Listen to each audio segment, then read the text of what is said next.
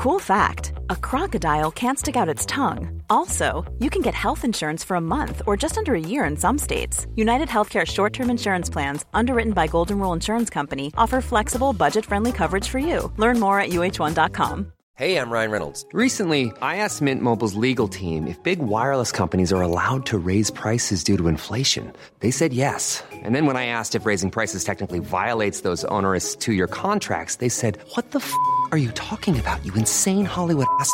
So to recap, we're cutting the price of Mint Unlimited from $30 a month to just $15 a month. Give it a try at mintmobile.com slash switch. $45 upfront for three months plus taxes and fees. Promoting for new customers for limited time. Unlimited more than 40 gigabytes per month. Slows. Full terms at mintmobile.com. This episode is brought to you by the Center for Addiction and Mental Health, CAMH. It's never an easy call with so many problems in the world to know where to direct the money that you donate when you want to help out in this world. But what I can tell you is that when you donate to CAMH, you're saving lives. We know about the opioid crisis, we know about the mental health crisis. They are doing the work. Help change mental health care forever. Your support will help CAMH build a future where no one is left behind. Donate at camh.ca slash Canadaland to help us treat addiction and build hope. Hey, I need you to pay close attention to this message. It is not an ad. This is about Canada Land and this is about you. You need to know that the news crisis is about to get a lot worse. You've heard about the layoffs. We're about to have news closures, and it's very likely that we're going to be seeing the defunding of the CBC. Where are you going to get your information from? What can you do about this? You can support Canada Land. We need you to. And so for this month and this month only, you can become a Canada Land supporter and get everything our supporters get for just $2 a month. That is an almost 80% discount. The clock is ticking on this. It disappears at the end of the month, and then we will not offer it. We need your support. We need to keep news coverage alive in Canada. Go right now to canadaland.com slash join. And thank you. This episode of Canadaland Shortcuts is brought to you by Backblaze. Backblaze offers unlimited backup of your files. Go to backblaze.com slash Canadaland for a 15-day free trial. Don't put this off. You need to back up your stuff. Backblaze.com slash Canadaland. This episode is also brought to you by HelloFresh, the meal kit service dedicated to making cooking fun, easy, and convenient. I use HelloFresh. You should too. For 50% off of your first box, visit HelloFresh.ca slash Canadaland and enter the promo code Canadaland when you subscribe.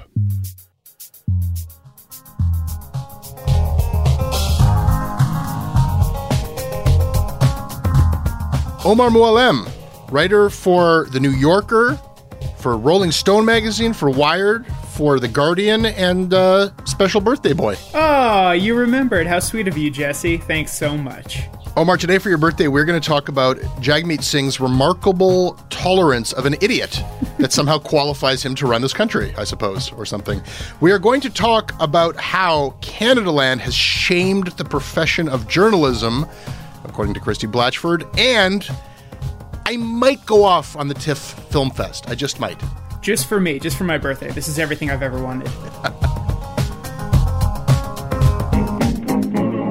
this episode of Shortcuts is brought to you by Rachel Haig, Dana Dragomir, Grant McCracken, Ann White, Aaron Reynolds, Aaron McLaren, Ben Cullen, and Grantley Franklin. Grantley, why did you decide to be awesome? Because Canada needs more high quality media criticism and because Canada Land has exposed me to some of the most interesting voices in Canadian journalism, like Desmond Cole and Vicky Mochama, for example.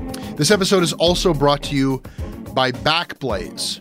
Omar, what is Backblaze? You may be asking. I can I can sense that you were asking that question. Yes, that's that's exactly what I was thinking. What is it?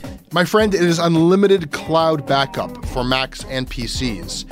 It backs up everything that you have your documents, your music, your photos, your videos, your drawings, your projects, everything. Increasingly, I am learning that, like, I, I hate to say this, but my digital, like, archives are of absolute mission critical importance to every aspect of my personal and professional life.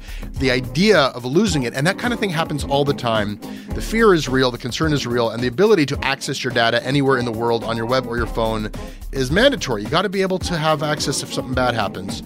This is not instead of a syncing or sharing service like a Dropbox kind of a thing. This is a great complement to those services because everything is backed up. 23 billion files have been restored using Backblaze. So it's not just people backing stuff up, they need to go back and get that stuff. And there's this great service where, like, if you're completely wiped out, like, they, they actually will send you a hard drive with all of your data on it, and you can restore everything that you had and need. It is a gimmick-free service. There's no additional charges or fees. Make sure you visit backblaze.com slash Canadaland if you are curious about this. And you can try it out for free for 15 days at backblaze.com slash Canadaland. Be smart. Do not lose your data. Give it a try.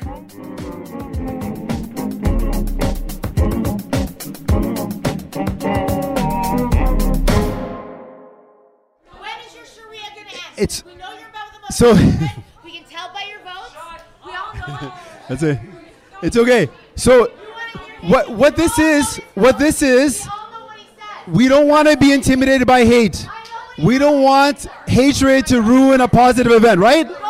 We don't want hatred to ruin a positive event. So let's show people how we would treat someone with love. We welcome you. We welcome you. We welcome you. We love you. We support you and we love you. We support you. We love you. When is his Sharia going to end, Omar? You know, Jagmeet Singh has been getting a lot of credit for channeling Jack Layton's, you know, love and courage message. I think he deserves more credit for not just laughing in her bananas pancakes crazy face. And and he does for a moment when she says that he's in bed with the Muslim Brotherhood, he kind of giggles to himself. I don't think he gets enough credit for just like not just completely losing it and and uh, you know ROFL ing all over the floor. Uh, she is an ignorant jackass, uh, and laughing in her face would not be an inappropriate response. you know, getting angry back at her might not be uh, an inappropriate response. I don't. I, I can't say what is the appropriate response. You know, I mean, he could he could never do that. I mean, you don't really have a choice. You have to turn the other cheek in a situation like that. And even if he he did start sort of condemning her and, and talking her down, the next thing that was going to happen is people would say like, "Oh, he's stepping over free speech. This woman has an opinion. She's entitled to his opinion. Look, he won't even let her speak." If they like just dragged her off of the stage like that, that's exactly the criticism that would be happening. Okay, well, look, in terms of how he responded, I mean, I'm not uh, like I, I just personally don't feel like uh, I feel like he handled it very well, and there seems to be widespread consensus around that. And I don't have to deal with that sort of thing, and I would never, I don't know, stand in judgment. And he said I have to deal with this a lot as a brown-skinned, turbaned man, and I think like I mean, I, I admire as much as anyone. Uh, the grace with which he handled that. We're here to talk about the way that that message itself has reverberated through the media, and this is a bona fide viral sensation internationally it has been picked up and turned into a little Facebook clip by everybody from, you know, Vice, I think, had 5 million views of their version of this. It's been a real boon to all the video suppliers. Guardian had a million and a half. Those now this style sites, the political left sites have picked it up. Well over 10 million views around the world of like, and, and it, it sort of filed under look at this beautiful thing happening in Canada here. Here's, It's here. it's been such a sensation that people have been accusing accusing this of being a setup. That that, that she was a plant. Well, I know why people went there because the timing of this couldn't have been better for Jagmeet Singh. Like, this is right as the NDP is getting ready to cast their ballots on who their next leader is going to be. I mean, it just couldn't. I mean, if if you were going to plan something like this, this is exactly when you would have had it happen. But I, I do not, I do not subscribe to the. No, Jen- a- Jennifer Bush is a is a well known anti Muslim uh, activist. She's aligned with uh, Rise Canada. This is just her at her finest. Omar, does it matter that Jagmeet Singh's response was bullshit? Here's what he said We support you. That's bullshit. You are welcome here. Um, that's bullshit. We love you. Maybe he does, but I, I think speaking for the room, that's bullshit. This is not a problem. That's bullshit. Like everything he said, I think is is like, does it matter that it's not true? No, I don't. I mean, I don't think that it mattered that it was bullshit because I, I like I don't I don't think it was bullshit. I think that there there is a, a, a better method to handle people like this, and it is not to throw back that same hostility, that same monstrosity and foaming at the mouth, but actually to welcome those people and say like, look, we're not bad. We we are loving people. We are warm, and this is this is the real Canada. That this is a place where someone like me could actually be the next prime minister, and you just got to deal with that. Yeah.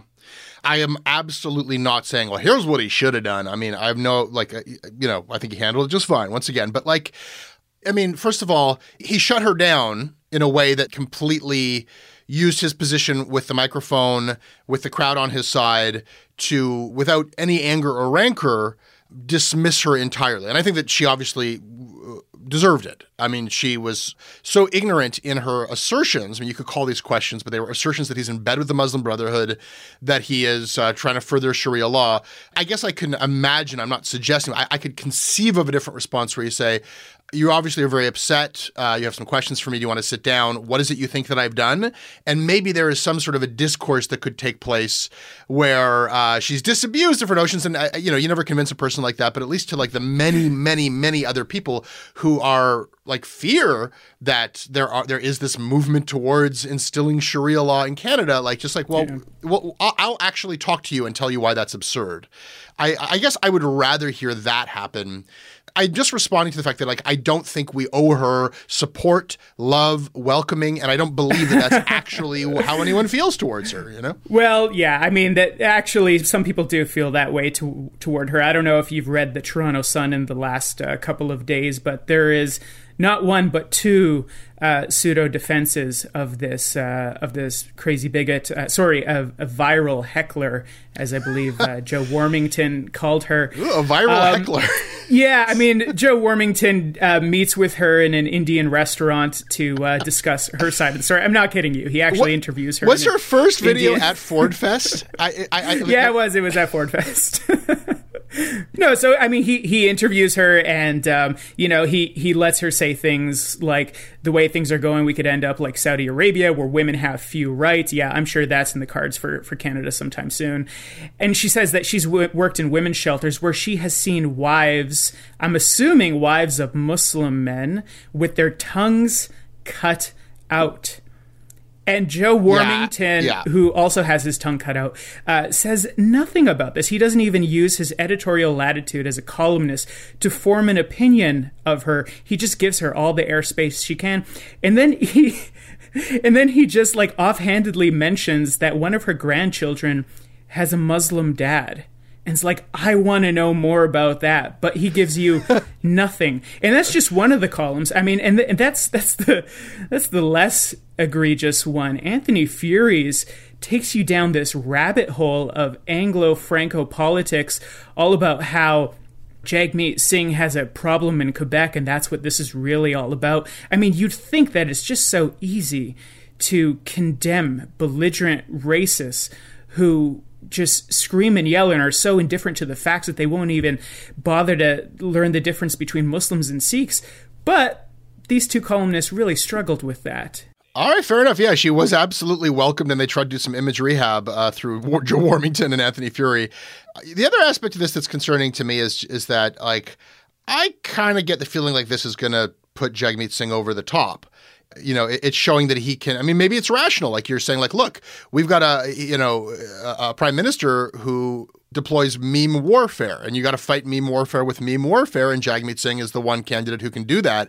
But to have a candidate basically seize the leadership role through a meme like is that the level at which p- political discourse is happening? And that and that really is the media side of this is like like and playing to an international audience. Like none of this has anything to do with Canadian policy or Jagmeet Singh's record or the record of his opponents. Yeah i mean politics has always been a popularity contest of sorts. And we might see in uh, in I guess the next month when the NDP nomination happens that this this might be one of the better things for uh, that has happened to, for Jagmeet Singh. But I don't want to discount the fact that I think he's a fine politician, and his views on sort of the, the anti-religious or anti-Muslim laws in Quebec are some of the most reasonable within that party. I mean, a lot of the a lot of the leaders in the NDP don't really have the guts to call these Quebec legislations out for being completely xenophobic and racist because they're afraid of losing Yeah. the Quebec vote. Jagmeet Singh has, to his credit. Yeah, we're, we're, we're I don't know. The, the, uh, Guy Caron is on uh, Commons this week talking about his, I think, rather internally conflicted position that government has no business telling anyone what they should wear, but we also need to be sensitive to the fact that Quebecers don't like to be told what to do by Ottawa. So uh, let's find a balance. I think there is no balance. Like either you can dictate that or you can't. You know, people can check out Commons if they want to hear that whole conversation without my color commentary on it. I don't know. Maybe the meme is a great way to, to determine who should who should run our parties and, and, and later our country. Uh, maybe so. Well, then our, our next leaders will all be kittens. I, for one, welcome our feline overlords. Omar, um, we're going to get to duly noted, but first I want to thank our second sponsor, HelloFresh. You're going to be a dad soon, right? It's true. Look, Omar, I have few areas where I can lord over some expertise, and being a few years earlier to parenthood than you, I'm going to follow in the steps of every other new parent and patronize you with my advice and and cooking and food and what to cook and what to cook for yourself versus the kid. This stuff suddenly gets a lot of scrutiny, and something that has been a very positive thing in my household is HelloFresh, which like we just always wanted to cook more than we found ourselves cooking, and the takeout thing, you know, makes you feel gross, and it's HelloFresh. You get to cook, which is something that I like to do in front of my kids and for my kids. And you eat healthy, and there's no food waste, and it just makes the whole process so much quicker because the meal planning and the shopping are out the window. Recipes are done in 30 minutes. They test this. I went to their test kitchen and saw them, how they test this. It's simple, easy to follow instructions that actually gradually get you out of your comfort zone and get you cooking things that you wouldn't otherwise cook. They source the freshest ingredients from local sources, measured to the exact quantity needed.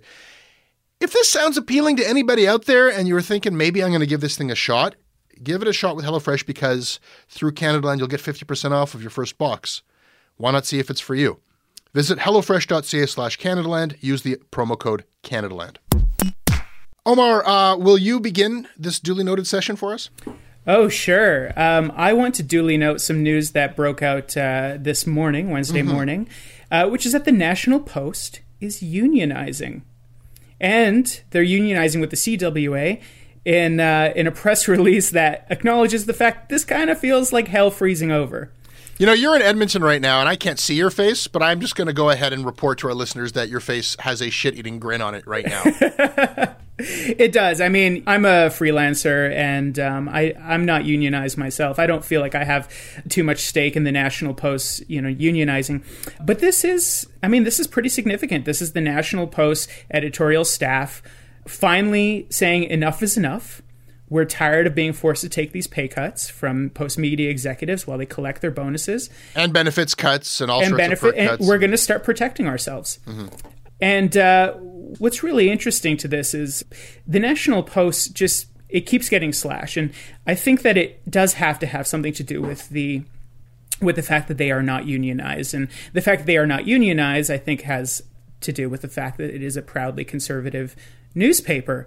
But we see what the consequences of that are. A couple of years ago, when Postmedia did this disastrous slash, eviscerated its payroll, a lot of that came from Alberta. And the reason that it came from Alberta and Edmonton and uh, the Edmonton Journal and the Calgary Herald is because those two newspapers weren't unionized. So I, I see this as uh, the National Post staffers really trying to protect themselves from what they see as the writing on the wall.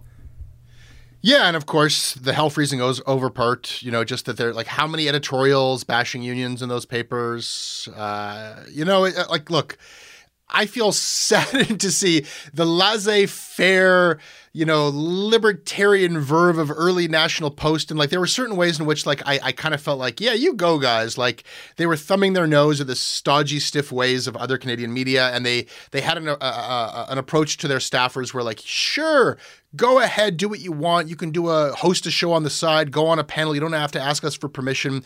We're not your mommy. You know, it's not like working for the CBC. Like, you know, this is uh, capitalist enterprise, and each one of you is free to pursue your own capitalist enterprise. And those politics were internalized by a lot of National Post staffers. So, uh, you know, there's a sense of defeat in them. Like, just the writing is on the wall. It's obvious that management is just going to keep slicing and slicing and slicing, saving their own skins and paying off their debtors. So, what are they going to do? They got to do this. Yeah, and soon enough they'll be admitting that racism is a problem. Don't hold your breath. Duly noted. I'm going to talk about rosé as a fine accompaniment for uh, stories about the cruelty of slavery in the United States of America. Wait, are you are you duly noting something something now? Is that what's happening? That's what's happening right now. All right. I, I, th- I thought you were just like advertising another product. No, no. no, I'm I, I'm I'm talking about this story that um, scandalized us here in Toronto. Did it make it out of the bubble? Did you hear about this Toronto Star? Um, Yes, I did. you did, of course. It's a little awkward. Yeah, yeah. So the wine the wine column. We were curious if this was actually sponsored content itself, but it, it seems that this is just a regular uh, occurring wine column in the Star. And hey, Tiff is in town, so Tiff takes over everything. Everything has to be about Tiff. So here's some wine to go with Tiff movies past and present. 12 Years a Slave, that goes well with Rosé. No, no, bad idea. Bad idea. Could you imagine how tiring and monotonous it must be to be a wine columnist sometimes? I mean, could you imagine having to come up with a new hook to drinking wine every week and then like right before your deadline you realize you haven't come up with something so you pop on Netflix and you're looking through the movies that reflect the self-importance that you feel but you don't remember why you feel it and the last thing that I'm sure she wanted to do was write another wine story. I mean, to me, it seemed like this writer wanted to review some great movies. And then, know. alas, every last sentence had to somehow make a contrived oenophilic connection. That uh, that sounds like a like an awful way to live. I think you got it backwards. I think that a wine critic loves writing about wine, and it's the editor saying, It's Tiff. You got to write about Tiff. And that's how you get a sentence like, So, offset the searing cinematic discomfort with this smooth, dry, understated rose. It soothes the senses with sheer. Those are some beautiful alliterations there, by the way. Yeah, yeah, and and, and really, like I, I I feel like this for me is is a another symptom of this tiff. Everything in Toronto just gets hijacked by this goddamn festival, and people are like actually afraid to talk shit about TIFF. And I, I don't really have much skin in the game. Like my, my, my irritation, like I just sort of avoid it. I I would rather not pay three times the amount of money it usually costs to see a movie in order to see it three weeks early. So I don't really participate. I've been to a few of the parties and stuff, and mostly I'm just irritated when like it takes over neighborhoods and you can't get anywhere. And the more I've been reading about TIFF and the more I've been thinking about how it just completely subsumes public life in Toronto, uh, like like I came across this. Okay, this isn't even like I'm I'm really just um, indulging my own pet peeve here, but like this is a video that TIFF made, a, a movie that they made to com- to commemorate 9/11, and this is a few years old by now. This is the, the 10th anniversary of 9/11. This is something that they produced.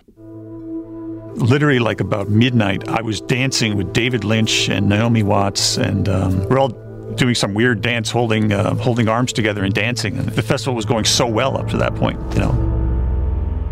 There started to be a buzz about a terrible accident. People standing around looking sort of in shock. We just kind of watched in horrified silence. When the news and chaos broke out, people were definitely looking to the film festival for guidance. What? The untold story of 9 11 is that it was truly a damper on the Toronto International Film Festival. And Jay Z's The Blueprint album. Let's not forget that. When the news broke out, people were definitely looking to the film festival for guidance. you twits, you self-important twits. I'm digging back to find this, but like, do we really need that in Toronto? Like that that sense Look, that like, like this is the industry that is more important than anything. Like there was another thing, Omar, and I'm sorry, I'm gonna I'm making so many like I'm gonna Drizzy, okay? Uh the, a video came out of Drake's convoy of like Escalades on was it Adelaide? The, the, the, this guy had a dash cam and there's like a Maybach and then this like this huge mountain of a man, this bodyguard comes out of, of a vehicle and stands in the road and is directing traffic and impeding the progress of somebody's car so that like eight of these massive black SUVs can drive in a slow convoy, all of which were parked in the bike lane. Like uh, Drake has done some nice things for Toronto, but like parking his fucking convoy in the bike lanes is not like we don't need this shit. This like deification of celebrity in Toronto. I, I, I'm, I'm really wondering. People make cases for TIFF and the act, the economic activity it brings to Toronto. Like, I just want these people to fuck off and go home. I get that, but do you know what Edmonton would give for a TIFF? Like, do you know what others, how much other cities would love something like that, that kind of attention for a week? I mean, I don't know if Edmonton would give up Connor McDavid, but probably like Cam Talbot or something. I mean, this city just spent half a billion dollars on a downtown arena just to boost its self esteem. So, I mean, maybe you feel that way that, you know, Toronto becomes totally futile. Maybe you're talking downtown Toronto, but I mean, I, I think TIFF sounds like. I think TIFF sounds like a great thing for a city for the most part. Yes, it would be it would be frustrating, and maybe you know after a few years or living your whole life in Toronto, eh, you'd get over the whole celebrity thing pretty quickly. But I mean, I come from a place that actually calls itself Festival City, and the festivals here are just like so average. Omar. Like we, we we have this international fringe theater festival that is our TIFF. A fringe theater festival is our TIFF. Zach Galifianakis was once in town for it, and it was like an Easter egg hunt trying to find him at the Fringe Festival. Like that's that's how desperate we are for a little bit of celebrity validation. Omar, that's adorable. It is cute, I know. And I don't know who Connor. Is. Everything McDavid in is. Edmonton is much cuter. Yeah, but like I live in like a real city, like a world class You city. don't know Like, who Connor McDavid is? Oh I my don't, god. but I but I like oh, good God, you're so out of touch with the average Canadian. one day when Alberta's economy forces you to this city, you'll learn that like it, it's like being a Torontoan should be like a New Yorker. We're not impressed. I don't care if there's a celebrity sitting next to me. Like uh, we live amongst them. It's fine. Like I'm not. I, I don't need that. It's that's when you've truly grown up. Is when you don't even want that. Duly noted. This episode is sponsored by BetterHelp. Uh, it's amazing the things that we tell ourselves to talk ourselves out of getting help. Anybody who's actually gotten help knows that the process of getting things off your chest, of taking your stressors, your problems, and just like not letting them be bottled up, working through just conveying them to somebody half of the battle is just doing that. You unburden yourself. And you know what? If you have a real mental health professional, no, they don't have magic bullets or magic words that make it all go away. But often they can help you see things a little bit differently and guide you to strategies or tools or to a new perspective that actually does help. As the largest online therapy provider in the world, BetterHelp can provide access to mental health professionals with a wide variety of expertise in mental health. Because you listen to this podcast, you get 10% off of your first month at betterhelp.com slash Canadaland. That's betterhelp.com slash Canadaland. This episode is brought to you by Douglas, a mattress trusted by more than 200,000 Canadians from coast to coast to coast. Trust is important. There are a lot of mattress lies out there, a lot of mattress liars. And I, I, I didn't intend the pun, but it occurred to me that there is one as I was saying those words. Listen, I am not lying to you. Uh, I have uh, experienced the Douglas mattress. It is an exceptional mattress at a surprisingly affordable price point. It is a mattress that sleeps cool, doesn't have that weird thing in the summer where the mattress gets like an oven. It's a very good product. It's delivered to your house in a box. You don't have to go to a big mattress store. It is a medium firm mattress, which is what Canadians prefer, and it comes with a 365 night trial and a 20 year warranty. What more can I tell you? Douglas is giving our listeners a free sleep bundle with each mattress purchase. Get the sheets, pillows, mattress, and pillow protectors free with your Douglas purchase today. Visit douglas.ca slash Canadaland to claim this offer.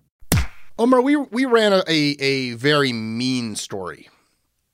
It was maybe the, the, the meanest thing we've ever run. It was a nasty bit of business. Even meaner than the time that I said everyone at Sun News Network deserved to be fired.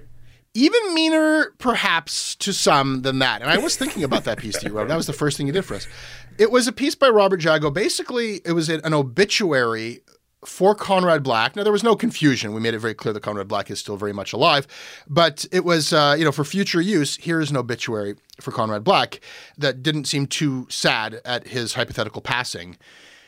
And I was very pleased that uh, Jonathan Goldsbie, our editor, commissioned this piece and, and ran it. And I, I, I was very proud to, to have published it. And the reason why is that Conrad Black has written piece after piece whenever the issue of Indigenous people come up, be it Indigenous people hoping that treaties are honored or complaining the fact that they don't have potable water or that more money is spent per child in the education of everybody else than their own kids. A- any of the various things that, that, that are these burning, daily pressing needs that Indigenous people are fighting for, that is Conrad Black's cue to remind us that by his historical approximation, when the Europeans came to Canada, uh, indigenous people on this land were in the in the Bronze Age barely, and they scalped each other and tortured their women and children and were constantly at war with each other.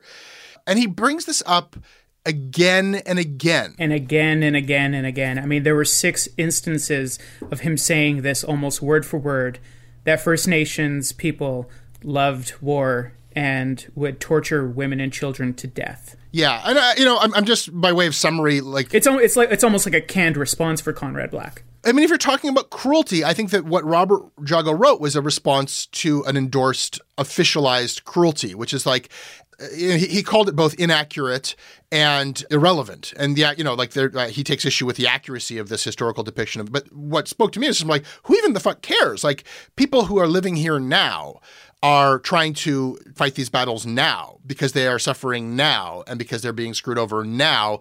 And then to have this like cartoon millionaire be like, you were nothing when we got here is to me the height of cruelty. And the fact that that is endorsed by giving this space in the post is just this, this recurring act of just meanness that I was very happy to return in kind with Robert Jago's piece, and and uh, it was uh, absolutely an assault on propriety and decorum, and it was in terribly bad taste.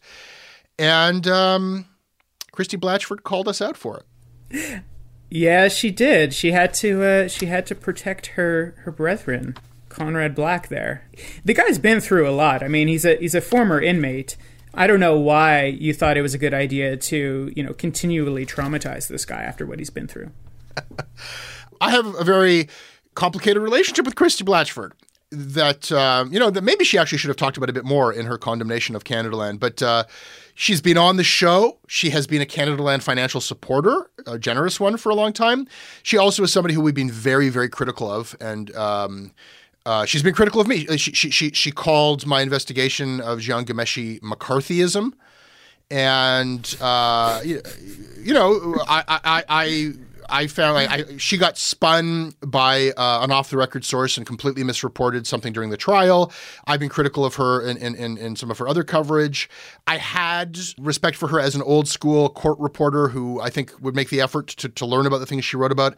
That respect is mitigated by some other stuff that she's written. And I think she's lost respect for us as she writes in the post that she, she wanted to support us, but um, she had to pull our support, her, her support.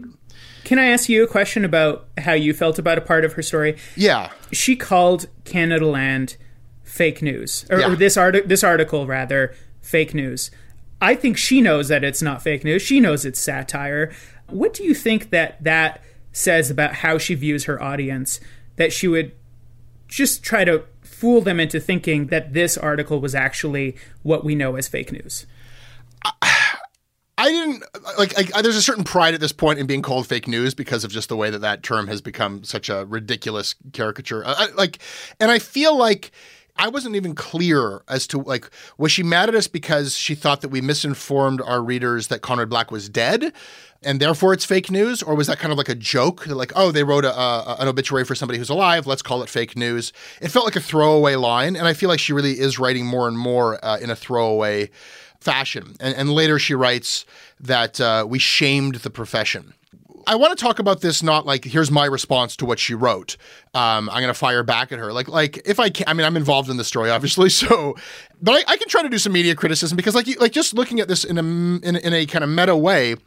When Christie Blatchford, who is I think the highest paid columnist in Canada and one of the most widely read, either her or Coyne is the highest paid. People really love to read her stuff. When you've got somebody with that kind of a platform writing that you are fake news and that you've shamed the profession and you are a small media organization like us that should be a crisis. You know what i mean? Like and i was prepared for the crisis. Like are advertisers going to pull their support? Are people going to refuse to give us interviews? Are we going to have all kinds of patrons pulling their money?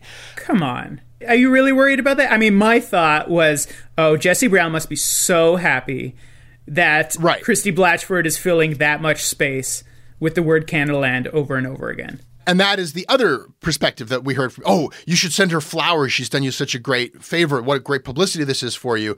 Um, because you don't need, like all those people would be surprised by how many National Post readers are Canada Land supporters as well. And this idea that this is like a lefty bastion, you know, there, there are a lot of people uh, who don't identify that way on the political spectrum who support it. So I didn't know which way it was going to turn, and I, I, was sort of you batten down the hatches and you and you get ready for like blowback support. And for a moment, there were like a couple people saying, "Well, we're going to kick in some dollars to replace Christie Blatchford's money," uh, you know, so like, "Oh, maybe this is a huge boon to us." And then there were a couple of people who wrote me letters saying, "Yeah, I think you guys crossed the line with that piece." Nobody pulled their support to my knowledge, but they were critical of us. So I thought, okay, here it comes, the backlash. Uh, we're going to lose a lot of supporters. Omar, nothing happened. No, I mean, anybody who already supports Canada Land knows that Canada Land uses a voice that is uh, provocative, edgy, and kind of unapologetic. Not necessarily sensational, in my opinion, though I'm sure people would disagree with that. Look, I, I mean, I, I really enjoyed uh, Robert Jago's piece, and I, th- I think you should be proud that you published it. For one, it's a great piece of writing. I mean, he's dunking on Conrad Black with the same kind of eloquence and at times florid writing that Black is is so famous for. Eloquent, uh, a purple overwritten. He made a pastiche out of Conrad Black's style. Yes, um, exactly. He, he, did a fine job of it, and that was that was pretty brilliant. But his point really is less about Conrad Black and more about Canadian media's hostility and indifference to Aboriginal history by letting Black repeatedly get it wrong. And he speaks about indigenous people, as, as uh, Robert points out, in a way that you couldn't about Jews or blacks or even Muslims. And that says a lot.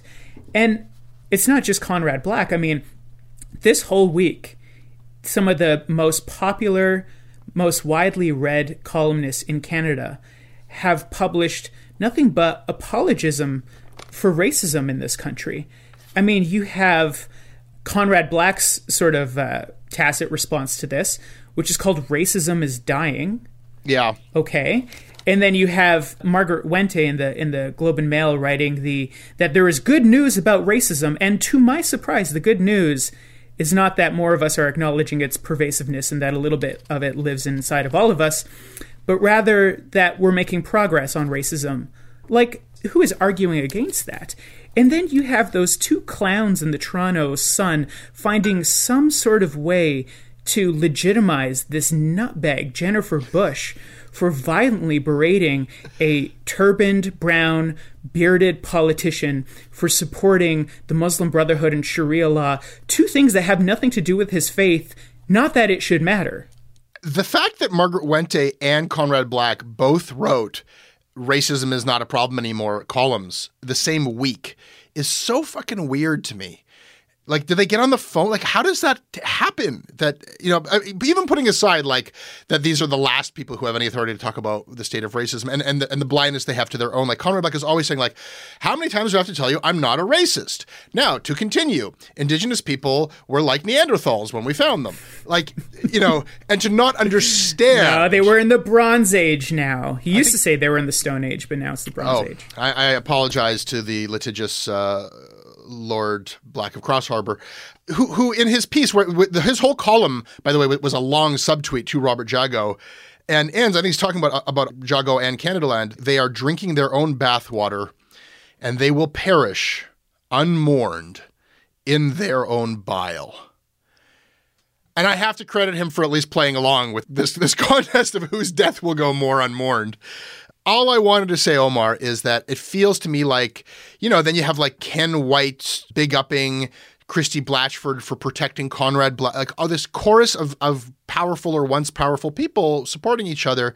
What struck me this time around, and the only reason I wanted to bring it up is that it just didn't seem to matter to anyone but them.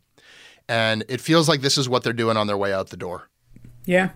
But once again, it does reveal the overwhelming diversity problem in Canadian media. We can't deny that.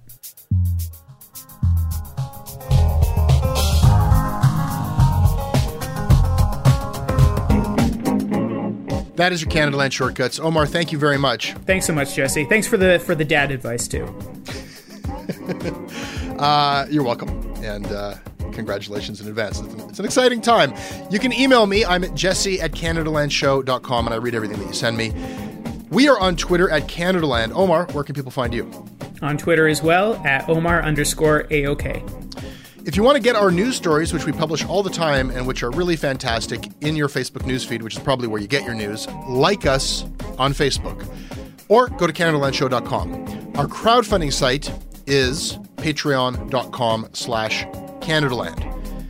This episode of Canada Land Shortcuts is produced by Kevin Sexton. Tickets are going fast to our Hot Docs Podcast Festival show. I will be interviewing Daniel Dale, a journalist who has covered Rob Ford and Donald Trump, and I can promise you that this is going to be a riveting conversation. Google the Hot Docs Podcast Festival, and you'll be able to buy tickets pretty easily. Syndication is by CFUV 101.9 FM in Victoria. Visit them online at cfuv.ca. If you like what we do, please support us on Patreon.